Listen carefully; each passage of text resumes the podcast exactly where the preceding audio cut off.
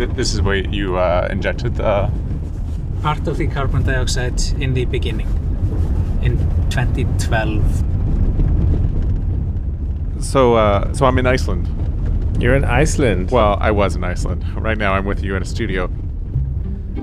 So remember over the last few episodes, we were talking about carbon capture. Can we just take all of the C O two that we put in the air back out again? Right? And for those of you listening, if you haven't listened to that, you should go back and, and listen to that first, definitely. Yeah, otherwise uh, the rest of this will make little sense. Yes. And uh, Tony, you were with me and gladly uh, agreed to come back. Yeah, and I found it fascinating that we, on this one level, we can do it. We can technically capture the carbon, but there are all sorts of economic and policy issues preventing us from making it a reality. Yes. And uh, and even if we get those solved, where we left off was with the idea of, well, where do we put all these billions of tons of carbon dioxide that would be pulling out of the air? And then we got to the point where we could store it underground, but because it's a gas, gas wants to keep escaping. And that's tricky in that if we do allow it to escape, we'll be back at point zero. You know, we wouldn't have made any progress. So we need to find a way to keep the gas down there. Yeah. And so so that's what's brought me here to Iceland, because there are some people here that are working on a way to, if you can believe it, turn C O two into rock. And that's the person who, who was in the car with you? Yeah. So that's Berger, and we'll get to him a bit later. But first, our story begins with a conversation I had with someone named Siggi. My name is Sigurður Reynir Gíslason. I usually go by Siggi, and I'm a research professor here at the University of Iceland. I could see how you'd be intimidated by that name. Yes, so I eagerly called him Siggi, and I went to talk to him at the University of Iceland on a very cold and windy day.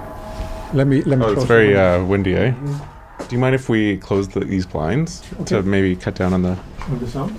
It's going to be a very dramatic, you know, interview. It's like yeah. in the storm. So Siggi is a founder of a project called CarbFix, as in carbon fix, or fixing carbon. So not fixing it because it's broken, fixing it as in fixating or lock in. Yes, or in this case, maybe even both. It's a name that makes a lot of sense. So so in a nutshell, what is CarbFix? CarbFix is all about developing industrial solution for storing carbon as a mineral in rocks. And it's a project that's been going for a while now. We started to organize this in two thousand six. So already a decade. Yeah, yeah, it, it's pretty amazing. We hired, if I remember right, about six or seven PhD students in October two thousand seven. And I've been at it since then, and, and we're still continuing. Now, the first thing you need to know about this crazy-sounding idea is that carbon dioxide is acidic. Okay, that means, like, if if it gets dissolved into water, it forms acid, carbonic acid. I remember that from my high school science. Oh, I'm impressed. You usually yeah. don't uh, you don't seem to remember much science, but uh, I don't know why I'm insulting you. What a targeted... But it's just funny that you know... It's just funny that there's all sorts of things that you don't know. Yeah. And then you know, but I know this very this. specific thing. Yeah. Yes. Uh, we are all selective, but I'm particularly selective about my ignorance. Okay. So, so yeah, it's true, though. If you dissolve C O two into water and make fizzy water, uh, like you might at home if you have a SodaStream, it makes the water acidic. Uh, specifically, as you say, the water becomes carbonic acid. And the more C O two you dissolve into water, the more acidic it becomes. Okay, and what does the acidity of fizzy water have to do with anything? Well, it turns out that there are many types of rock on the planet that are chemically basic. And uh, since you remember some high school chemistry, you might have an idea of what happens when you put an acid and a base together. Um, they neutralize each other, but something else happens that uh, you're trying to get at? I was looking for a very simple answer, uh, which is they react. Okay. I had I had no idea that that would be the right answer, but okay, cool. Y- yes. It's the type of reaction that would have powered your baking soda and vinegar volcano that uh, some people might have made in science class. Anyways, one of these basic rocks is called basaltic rock. Basalt is what's called an igneous rock. It's created by magma that has cooled from volcanic eruptions. It's highly reactive, and it's actually really common. Here's Siggi again. Most of the ocean floor is made of basalts. In fact, it's the main rock type of Earth because, I mean, the ocean floor is seventy percent of the Earth's surface. But it's not just on the ocean floor. about five percent of the continents are also made up of basaltic rock. So if you take basaltic rock on the one hand, which is a base, and acidic water containing dissolved C O two on the other hand, or carbonic acid, and put them together, they react. So is this like the reaction with the with the baking soda and the vinegar, or is it less explosive? It's definitely less explosive. So what happens? Okay, well, we have to get a little nerdy very briefly. But the thing to know is that basaltic rocks contain a lot of different types of metals, or metallic elements.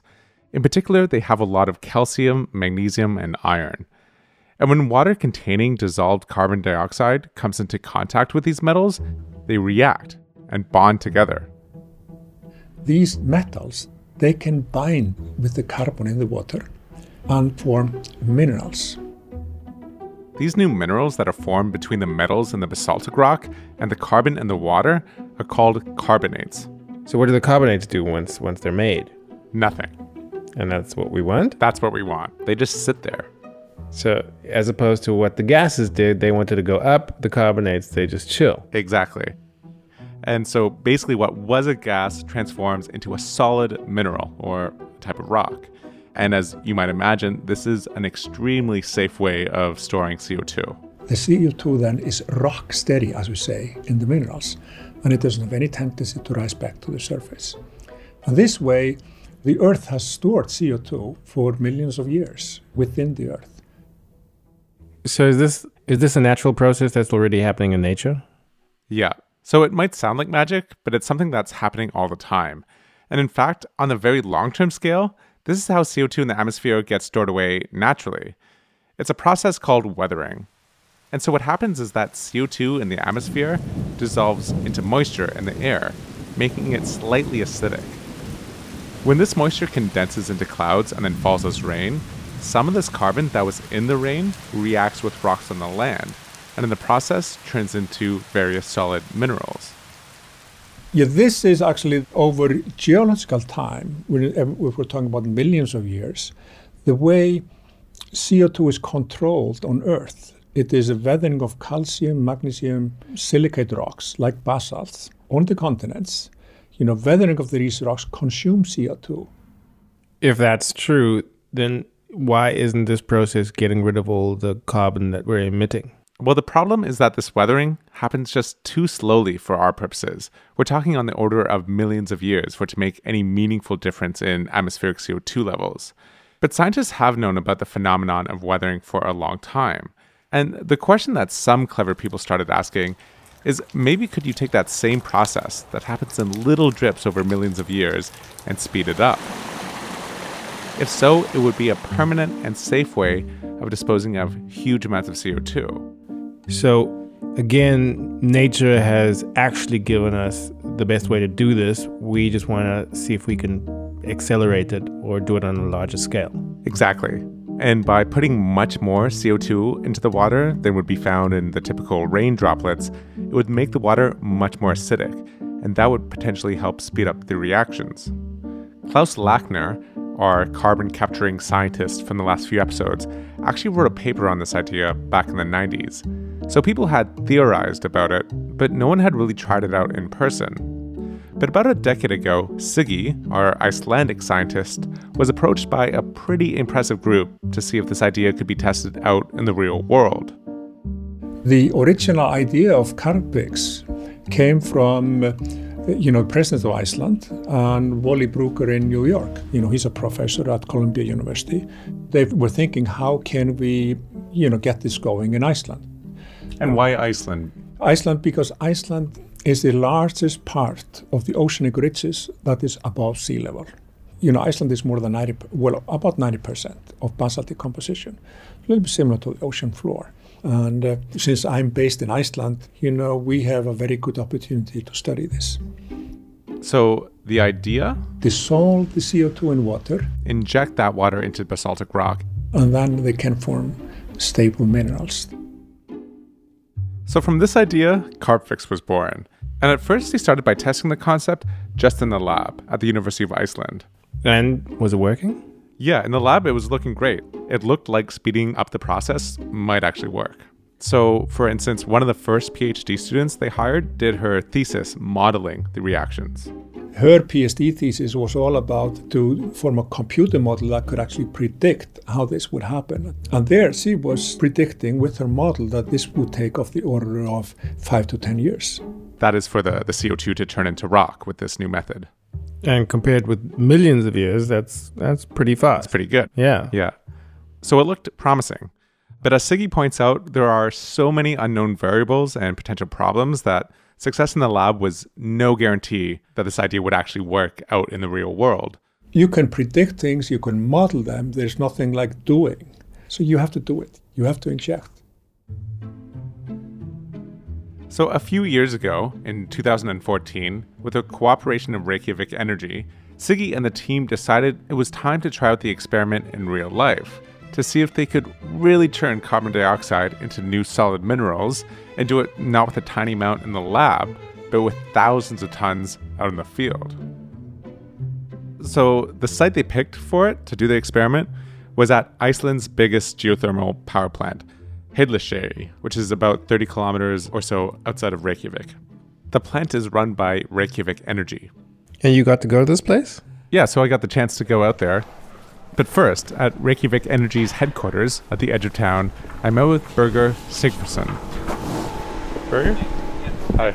Sorry, I uh, took a wrong turn. Yeah, don't worry. So we'll just go to the plant, have a look, and go through the whole process. Sounds good.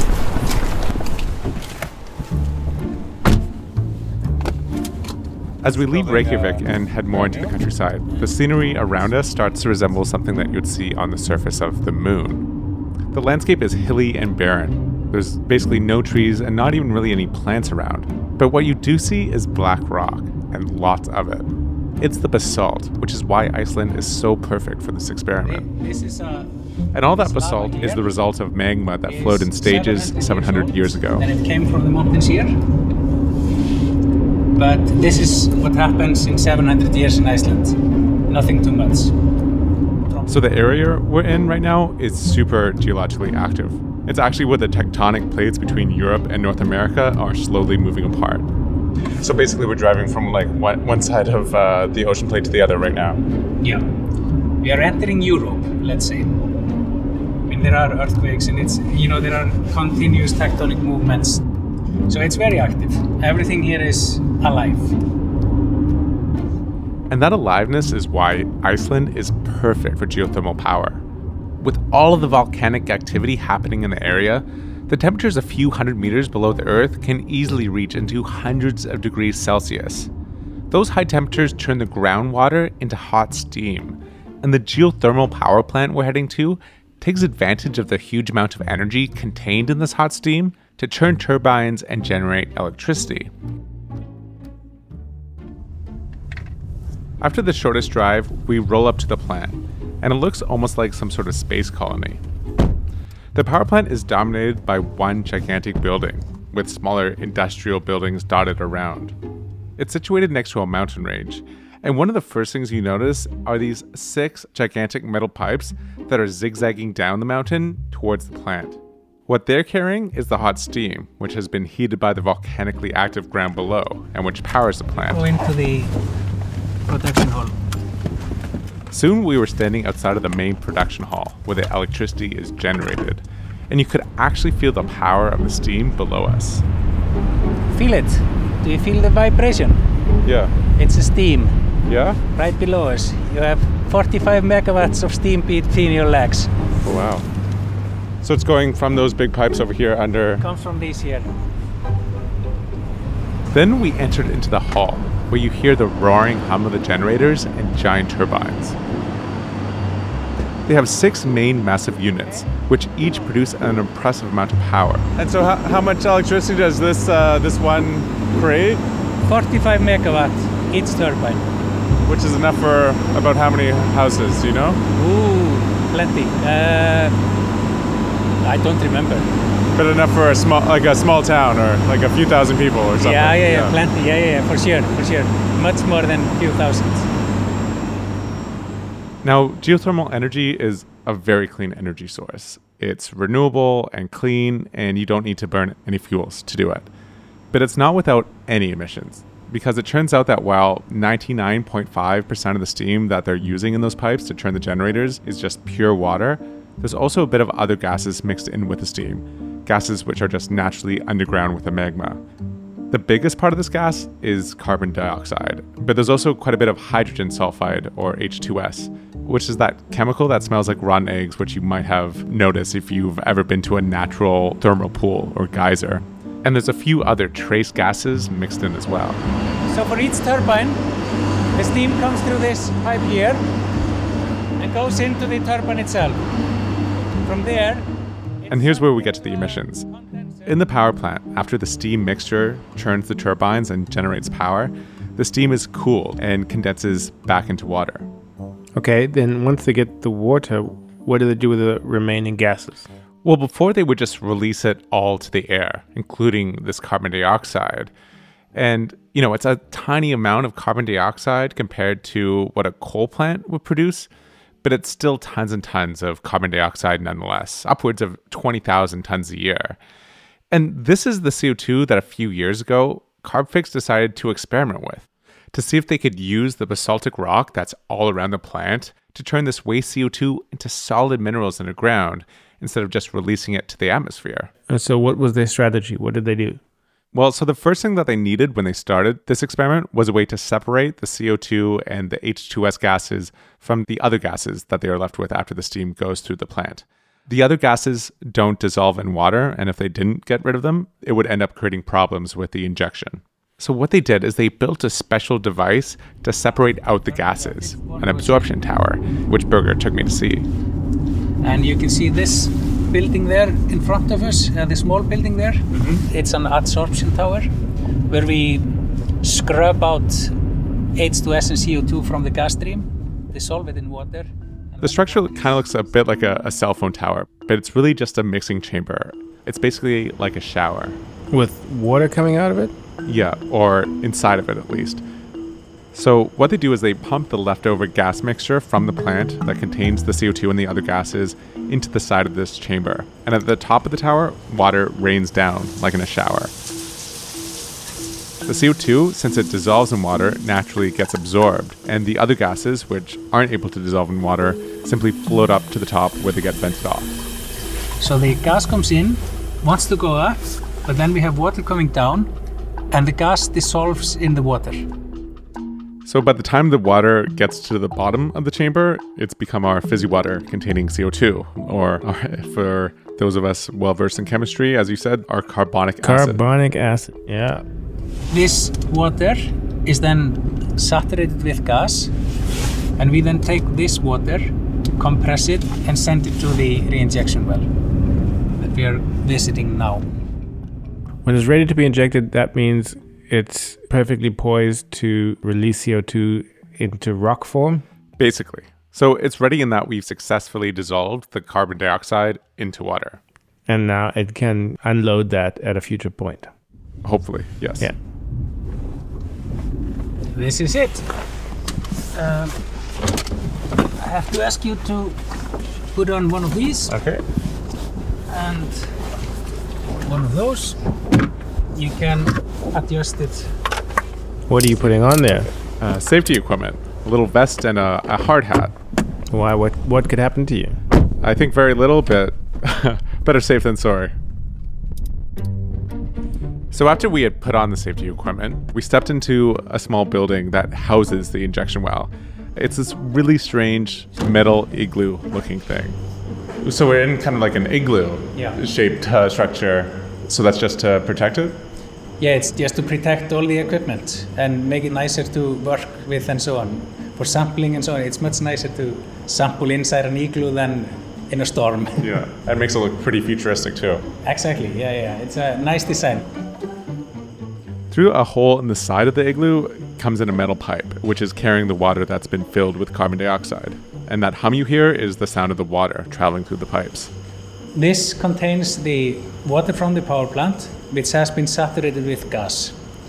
In this pipe, there's a small clear window so they can look at the water and monitor what's going on. The main thing they're looking for is to make sure that all of the C O two has actually been dissolved. So we can check here if there are any bubbles. If there are bubbles, we know there is something wrong with the process. But when we look at it, because the C O two gas has been successfully dissolved, you just see clear water, which you can't even really tell is there. But if you would release the pressure, then the gas would boil and you would start to see bubbles. So this water is under pressure right now then? Yeah, this is at almost nine bar. Why would they want to have pressure? Well, they want the water to be under pressure because it allows them to fit in much more C O two into the same amount of water, which not only means that they can get away with using much less water for the process, it also makes the water more acidic, and in that way helps speed up the reaction. After passing through the clear window, the water enters into the wellhead and then goes down in a steel pipe deep into the bedrock below. The water goes deeper than the Eiffel Tower is tall, deeper than the Empire State Building, down to six hundred fifty meters into the crest. And what's the significance of that particular depth? Well, it has to go deep enough to make sure that there's enough pressure on the water so that the C O two gas doesn't just dissolve back out.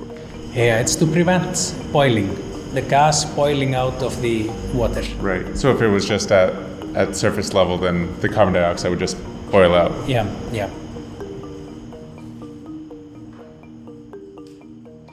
And so, if all of this is happening so deep underground, how do they know if it's working? Well, they have monitoring wells uh, dotted around the area where they're able to take samples of the water from deep down below and check its chemical composition to see what's going on. So they started injecting C O two at a large scale, as I mentioned, in two thousand fourteen. And then it became a waiting game to see what would happen. Would they actually be able to turn all of this gaseous C O two into solid rock? Now, the closest monitoring well to where they were injecting the C O two was about one hundred meters away. So we were continuously injecting water and gas into our injection well, and then the excitement was to then wait for it to arrive in our monitoring well. It was exciting times, let's say. We did huge organization on, okay, when are we going to catch the first plume of the injected C O two? Now, there's two main ways that water can flow underground. There's easy fast routes, and then there's hard slow routes. The easy one means there's basically like a big crack, a direct route between two points. Water on this path is like a car on the highway. It just goes straight and without obstacles. And water on the other path is like going through country lanes. Yes, small, traffic-filled English towns. So it's a small percentage of the water that they had pumped in, but some of it found an easy route and arrived in the closest monitoring well after just a few days. You know, it was quite exciting when we saw the first arrival of the tracers. Each day, one of Siggy's PhD students would drive up to the plant and take a sample. And I mean, you know, the, the student at the time, he would go up there. And of course, we always pick the winter, you know, when it's tough to do it. He would go up there in a snowstorm, take a sample from the monitoring well, and then we would have a number. The main number Siggy and the researchers were looking at in their samples was the water's pH, which is a measure of how acidic something is. Basically, the lower the pH number, the more acidic something is. Anything below seven is acidic, anything above seven is basic, and seven is exactly neutral. Ah. Now, the C O two had made the water they injected very acidic. The pH of the C O two injected water was about three point nine, you know, very acid. And groundwaters in basaltic terrain has a very high pH, like pH nine and between nine and ten. It's basic, actually. It's very basic water. So one quick way they could tell how much carbon dioxide was in the water they were sampling was by how much lower the pH was than normal basaltic groundwater. And when that first plume of injected water arrived, the pH started dropping quickly, which means the acidic C O two was arriving. And we could see every day the pH was dropping from nine, then it went to, you know, eight point nine, and then eight point five, and then it went down to seven, and then we started to get scared. Well, what were they scared of? Well, in order for this reaction to work and for the minerals to form, the acidic C O two water they injected first has to be neutralized by the basalt. The pH has to be brought up. So the, the minerals will not precipitate unless you neutralize the water. So if the pH of the water dropped too low and stayed that way, it would mean that for some reason, the reaction wasn't happening, that something was interfering with it. So the pH being low and staying low was not a good sign. Where it was continuously going down, then we were worried. we thought, this is going to be complete failure. We're just going to pull out water and it's going to be the same as in the injection water. But remember, this was just a small amount of the C O two saturated water that they had injected. The much bigger portion was still slowly on its way, squeezing its way through tiny pore spaces and fissures. But then later on, you know, one hundred fifty days later, came the main plume of the injected water that went through more tortuous part where you had much more reactions. And then you did hardly see any change in the pH, just a little bit, you know, from nine down to about eight point nine. So they were taking water samples week after week and basically getting the same numbers back, the same results, time after time. Think, oh, it's just the same boring pH, same again and again. And then it slowly dawns on you that, well, if it's all mineralized, we shouldn't see anything.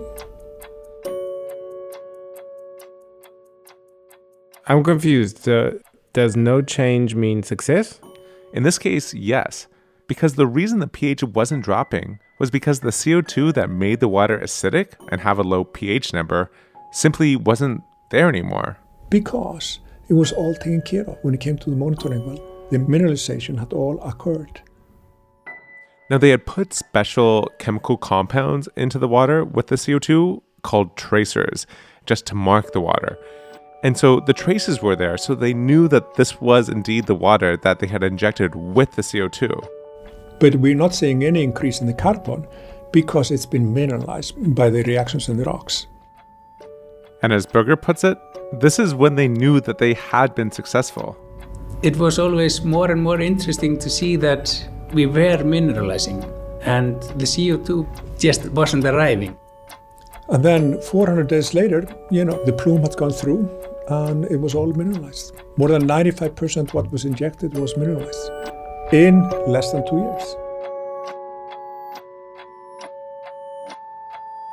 Wow, so we went from five years now to two years. So this is really quite successful. Yeah, and I, I think just how well it worked caught even them by surprise, which Siggi admitted to in kind of a coy science way.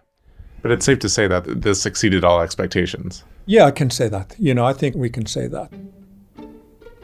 And they've even held the evidence in their hand. So they've drilled out cylindrical rock samples from the bedrock, and all around the core of black basaltic rock they dug up, you could see these tiny, small, little chalky crystals that have filled up the pore in the rock, which is the C O two that's been mineralized. Hmm. So, so what do you think about all this? Uh, are you excited by it after hearing about it? It sounds promising. Um My gut response is it still feels like a long time. I mean, we're talking about two years. I know in geological time, it's a blink of an eye. Um, but I'm intrigued to see how that would sort of intermingle with our industrial processes where we're, where we're pumping out so much C O two all the time. Right. But the thing is, like, during this, uh, the two years, that's just like from the beginning of the injection to the end of the injection, right? So you can continually be pumping down mm. new water all the time, right? So it's not like you need to do one batch and then wait for two years. That's true. Okay. Yeah. So when I heard about this and the success that they were having, I thought it was really exciting. And the cool thing is that this is still an ongoing thing. They've been running this injection of C O two-filled water at the power plant since two thousand fourteen. The exciting thing is the Reykjavik Energy puts it into practice. It is a big part of their operation now. And it works. That's the beauty of it. So it's gone beyond the experimental stage into actual practice, at least in this one small way. A majority of the carbon dioxide the plant produces is now safely stored underground this way. It's what we were talking about in the first episode, where the producers are the ones responsible for the capturing and they're actually doing it at the same place. Yeah. And in Reykjavik Energy's case, they're actually doing this on a voluntary basis. So they're spending money on this basically out of the goodness of their heart. So they don't need to do this. Um, is that sustainable at a world level economic scale? Probably not. Probably not. But uh, God bless Iceland. Yes, and Reykjavik Energy. We have received no money from Reykjavik Energy to produce this content. And did you did you get a sense of the scale? Like how much C O two is actually being disposed of this way? Well, it works out to about sixteen thousand tons of C O two a year. That sounds big. Yeah. but it's not exactly world-saving either, which is um, something I asked Berger about. sixteen thousand tons sounds like a lot, but I guess that's not actually much compared to what a, a normal power plant, like a coal plant or natural gas plant, would produce. No, it's a very small amount. But we believe this can easily be scaled up from sixteen thousand to much higher values than this. And here's Siggi again. It's not a gigantic experiment, but it's a, it's an experiment that's been running now, you know, for more than two years. And has been without any technical problems. I mean, it's great if it does work at the sixteen thousand ton level, but as we've learned, to really make a difference, we need to be eventually storing billions of tons of C O two. So how, how much more C O two can be stored this way? Are we talking about, you know, double, triple, or orders of magnitude more? Well, that's a, a hard question to answer, but it's definitely orders of magnitude. What order of magnitude, though, is hard to say. But the, the question that I had is that if this works well, then surely all the spaces in between the rocks are going to be turned into rock themselves, and there'll be no more space for the water to go through. Yeah, well, that was one of the main things I was thinking about too. But when I asked Berger about it, he seemed optimistic. I mean, just take this one site. So will it run out of space down there at a certain point? Eventually, but we have plenty of space. And you can always drill a new well when this well runs out. But that won't happen in the near future. So at least in the short term, because of how this process works, space isn't a problem. Oh, and why not? Like, did your reporting illuminate why? Yeah, because it turns out that the acidic water that they inject at first actually eats away at the basaltic rock near the injection site and creates new pore space. And it's not until further away, once the acidic water has been neutralized by the basaltic water, that the carbon precipitates out, turns into rock, and starts blocking things up. So it first dissolves and then deposits further yeah. away. And that means where it dissolved, it creates space for the process to continue. Exactly. This injection well has actually the best injectivity of all the injection wells that Reykjavik Energy is operating. So in the beginning, this is all about dissolving and creating some pore space. And eventually we will clog up all the flow paths, you know, far away. But then this is actually a very active continental drift site. The rocks are being continuously fractured, and that creates a new flow path for your water. So this specific site at the power plant could handle way more C O two. Exactly how much more is hard to say, but definitely significantly larger amounts than they're handling now. But again, to really help with climate change, we'll need to be storing billions of tons. And just to store one billion tons of C O two would mean an operation sixty-two thousand times bigger than what they're currently doing at the plant. Jeez, that's a lot. That's a lot. But the good news is that this process could be repeated in sites around the world. Anywhere you have water, a source of C O two to bury, and basaltic rock. So all these sites where there's basaltic rock, is there enough of that to to get to the scale we need? Well, I asked Siggi about that myself. Is there enough space in the actual rock to put this to scale where we would be dealing with like millions of tons a year? Oh, oh yeah, the, I had a PhD student doing the storage capacity. There is enough. So I went right to the source. So my name is Sandra Snæbjörsdóttir, and I'm a PhD student at the University of Iceland. Young and fresh basaltic rocks are quite porous usually. So the amount that we theoretically could store, if we could, you know, easily access all this basalt, is huge. It's like we could easily store all the carbon from fossil fuels on Earth. That's a big statement. All the fossil fuels on Earth. Wow. Yeah. That's what we need. Yes. And the amount of basalt we have is something that Klaus Lackner from the last episode also pointed out. There's plenty of rock which can do this, far more than there's coal, oil, or gas. So we, we can't run out of that. And you could bind all the C O two you ever made to it. But practically, it will probably look quite different. You see, there is a catch. Uh, a lot of this basalt is offshore, and therefore it will be challenging to access. There is basaltic rock on land, like here in Iceland, but the vast majority of the rock is on the ocean floor, which is not exactly easy to get to. And the other catch is, is that where this basaltic rock is, you know, in the ocean, you know, you don't necessarily have a, a source of C O two nearby. Iceland sounds like a special place. It is a very special if, place. If you want to do exactly just this thing. Yeah, exactly. I mean, where do you get the C O two from if your storage site is in the middle of the ocean, where we don't exactly have power plants or factories producing the C O two that we're trying to keep from entering the atmosphere? So the only way to bridge that would be through transport, which would take energy and which would eventually take you to non-negative emissions, you know, because there you're consuming energy to, to get rid of it. You've learned uh, very well. Yeah. I mean, this is something that Siggy talked about as well. You know, it doesn't make sense to put compressed clean C O two that is captured in Hamburg, Germany, and sail it all the way to Iceland, you know, on the way burning some fuel to sail over there, and then store it there. As Klaus Lackner himself said in the last episode, you always want to be as close as possible from where you capture the carbon dioxide to a place where you can store it. Which would all be a reason to not have this kind of plant in the ocean. Yes, but maybe, just maybe, you could combine Klaus's direct air capture machine with the Icelandic method. How how would they, how would they marry the two? Well, since it doesn't seem practical to transport the C O two over huge distances, maybe you could place direct air capture machines on platforms in the ocean, or really anywhere with basaltic rock, so that you would capture the C O two right near the places where you're able to store it. So I was curious if Siggy thought that the CarbFix method might be able to work with what Klaus is doing, and he was enthusiastic.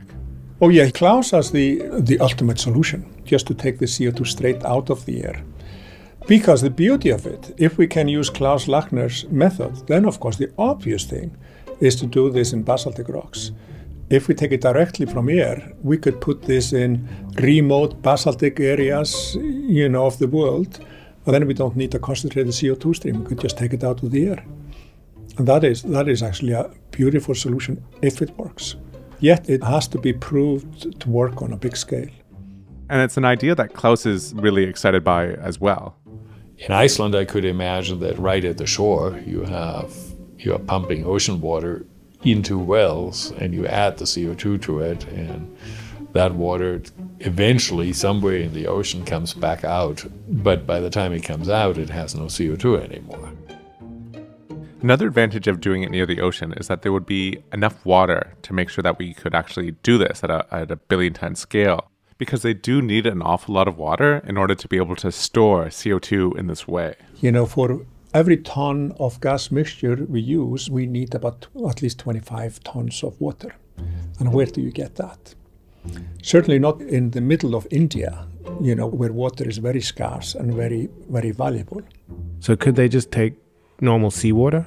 Yeah, so Siggy thinks that they could use seawater for this. Uh, and in fact, he thinks it's probably necessary. To do this big scale, we have to do it with seawater, because I mean, then there's endless supply of water.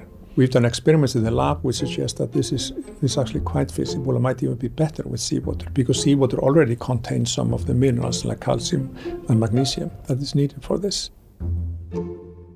So doing this in the ocean would be two birds with one stone, plenty of basalt and plenty of water. And that, that works nicely because with all the extra C O two that's in our atmosphere, that's being absorbed into the oceans already, right? Yeah, and that's doing damage. Um, it's called ocean acidification, and it's causing a whole bunch of problems. Coral reefs to die. Exactly. Um, and uh, marine life can't build uh, their shells as easily. So that's a really terrible thing. But in this case, because the water would be neutralized by the basaltic rock, it wouldn't be acidic, so it wouldn't be causing any more problems.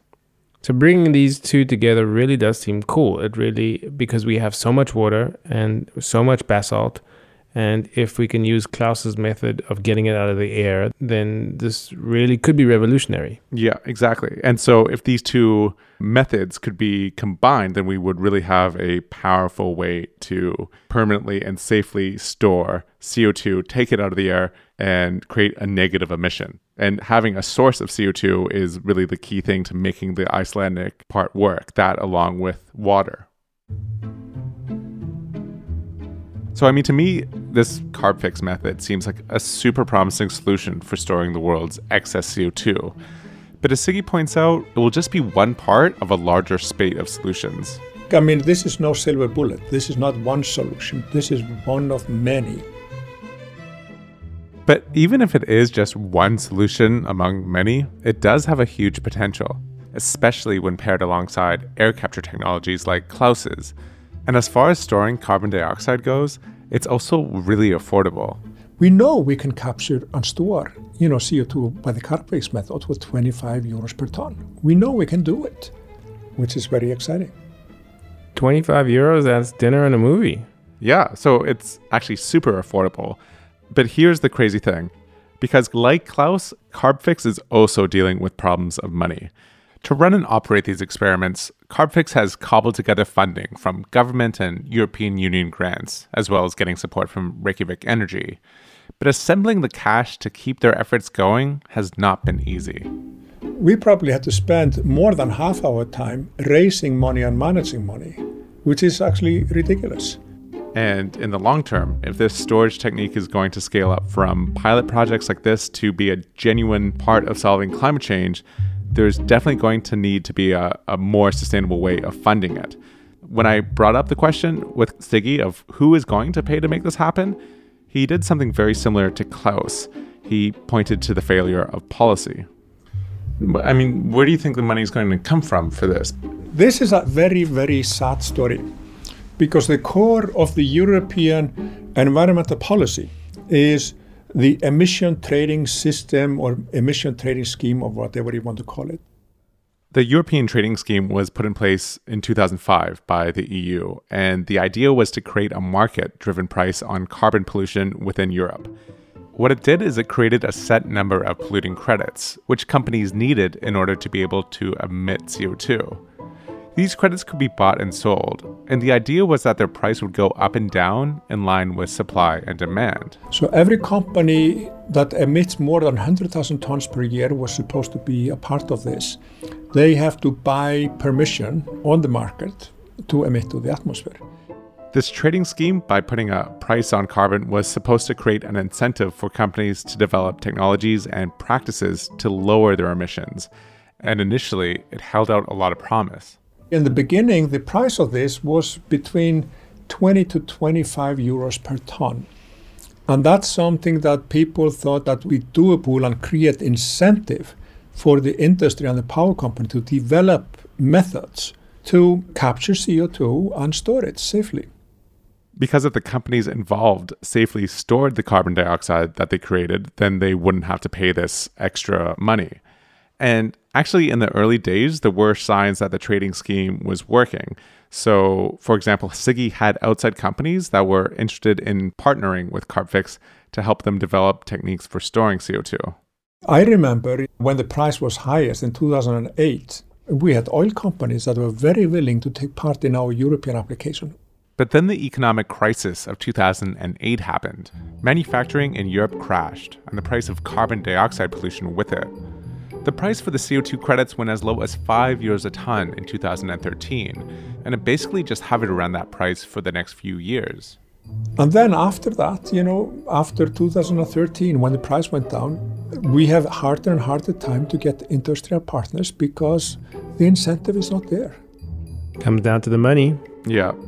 So sadly, it's cheaper for companies to just go ahead and pollute and then buy the credits on the market than to actually find ways of capturing and storing their carbon dioxide emissions.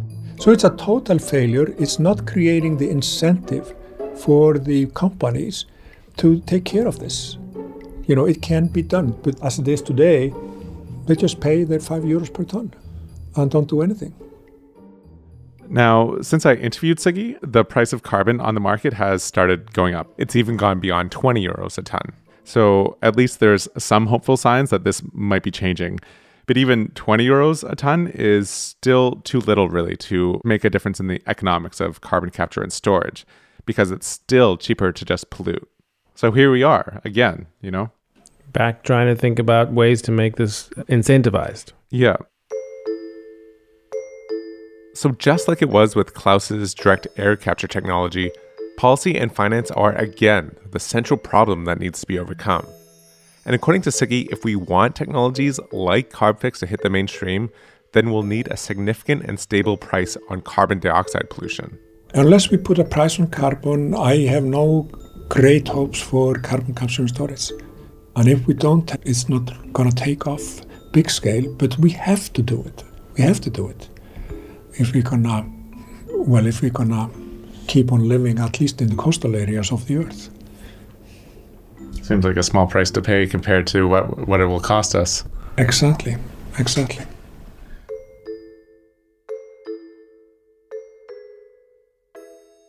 So we have these great potential methods. Between what Klaus is doing with working on capturing carbon dioxide and what Siggi and the entire CarbFix team is doing with storing carbon dioxide, there are definitely exciting things going on. And those are just two snippets.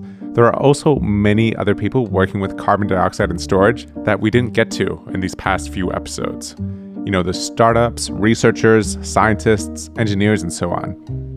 So in answer, though, to the question that we set off at the beginning of this journey with, I mean, technically, can we take carbon dioxide out of the air? Yes. Can we store it? Also yes. Can negative emissions grow to become a part of the solution? Almost definitely. But only if we change the rules of the game and do what it takes to make this financially possible and profitable, which is something that Klaus, you know, again, hit home on. So we need to, we need to move into deployment. For that, you need incentives. They could be regulatory, which say you must not dump your garbage. It could be economic, which says if you pull a ton of C O two back, it's worth the carbon price, which could be fifty dollars a ton or one hundred dollars a ton. Uh, if you were to do that, I think things can then accelerate quite fast. And Klaus gives the example of how other technologies developed. It seems to take a decade or two for things that work to get from here we can do it to now it's big. Think of cars, right? In early nineteen hundreds, they just started. And by nineteen twenty-five, cars had penetrated into the market. Jet planes took from nineteen fifty to nineteen sixty-five. Uh, P Cs got in from the mid-eighties to no, two thousand. Right? Everybody had a P C by then. Cell phones. So there are lots of examples where you see that's how long it takes. Okay, so that so that seems pretty manageable, like it could be reduced to a formula. We need a couple of decades, plus the political will, and plus the right incentives, and then it could work. Yeah, and then it could be a big part of the solution.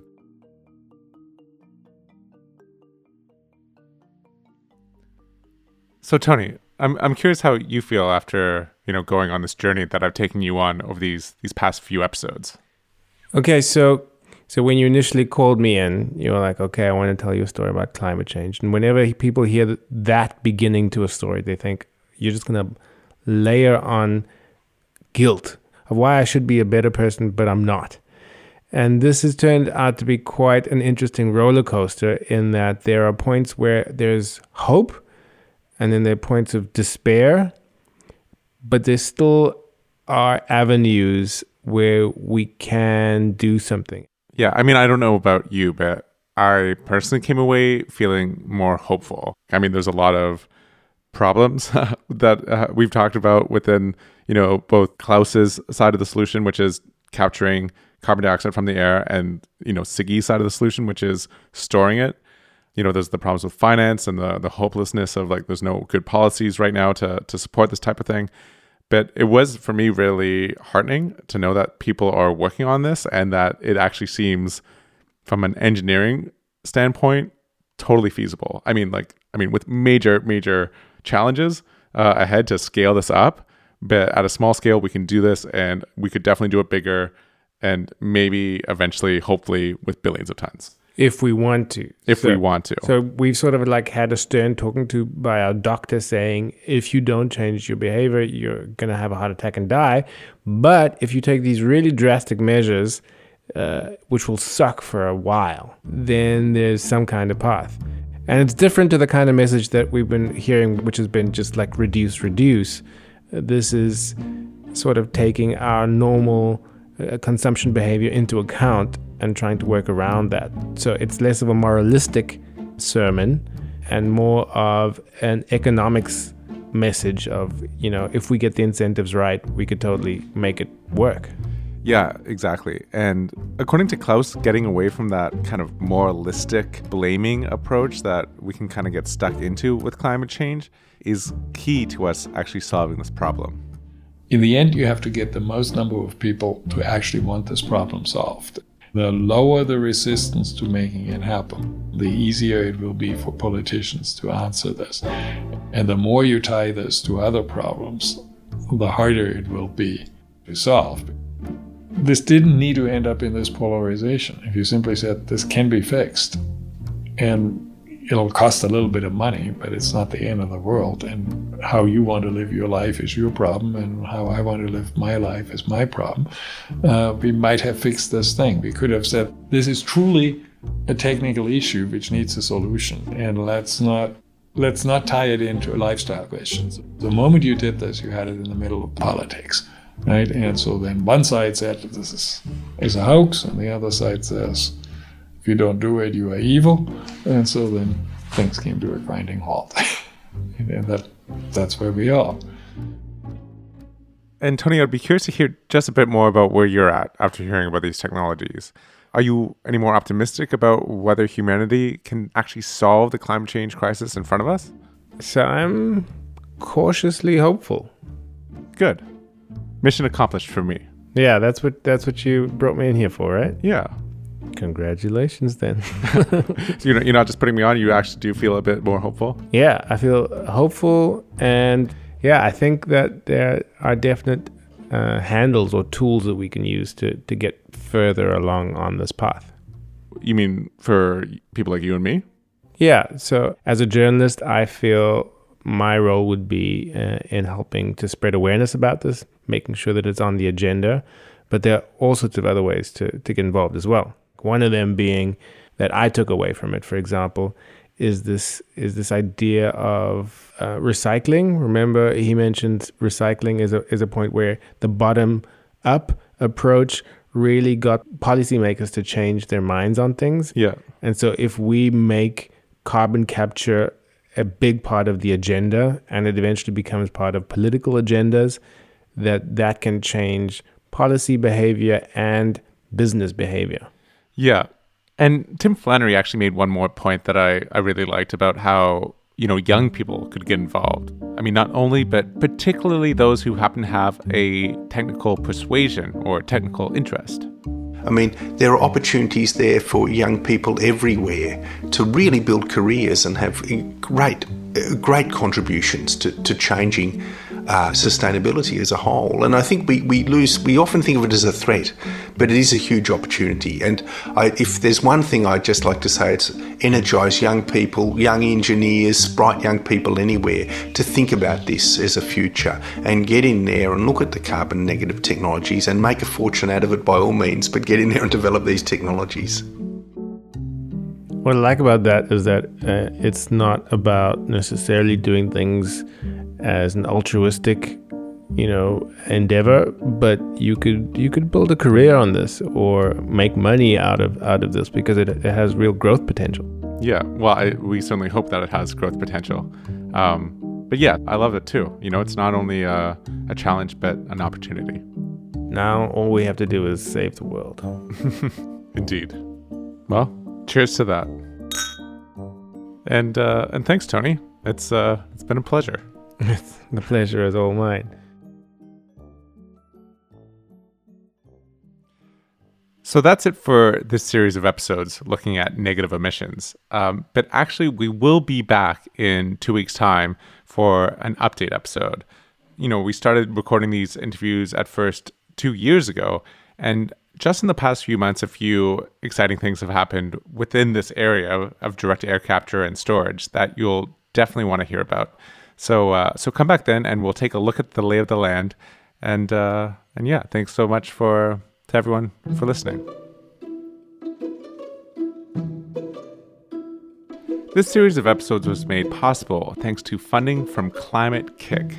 Climate-K I C is a European knowledge and innovation community that's working towards a prosperous, inclusive, and carbon-neutral society. Stopping global temperatures from rising more than two degrees requires unprecedented changes. It requires new social dynamics, new ways of doing business, and new ways of living. While no one organization can tackle climate change alone, Climate-K I C helps catalyze the rapid innovation needed across society by supporting climate-positive entrepreneurship, research, and education. It gathers the brightest minds together to help learn about and tackle climate challenges, and also provides mentoring and seed funding to the most promising climate-positive businesses. To learn more about the opportunities and resources that Climate-K I C provides, and to see if one might be a fit for you, head to climate dash kic dot org. That's climate dash kic dot org. This episode was hosted and produced by myself, Kevin Caners, and co-hosted by Tony Andrews. Additional production and story editing help came from Charlotta Lomas, Christina Peters, and Tony Andrews. The founding producer of The Elephant is Matthias Gutz, and The Elephant was first supported with funding from the Climate-K I C Alumni Association. Special thanks to Dominik Hofstadter, Jakob Busman, and the entire Climate-K I C community. So thanks again for listening. We'll be back with our update episode in two weeks' time.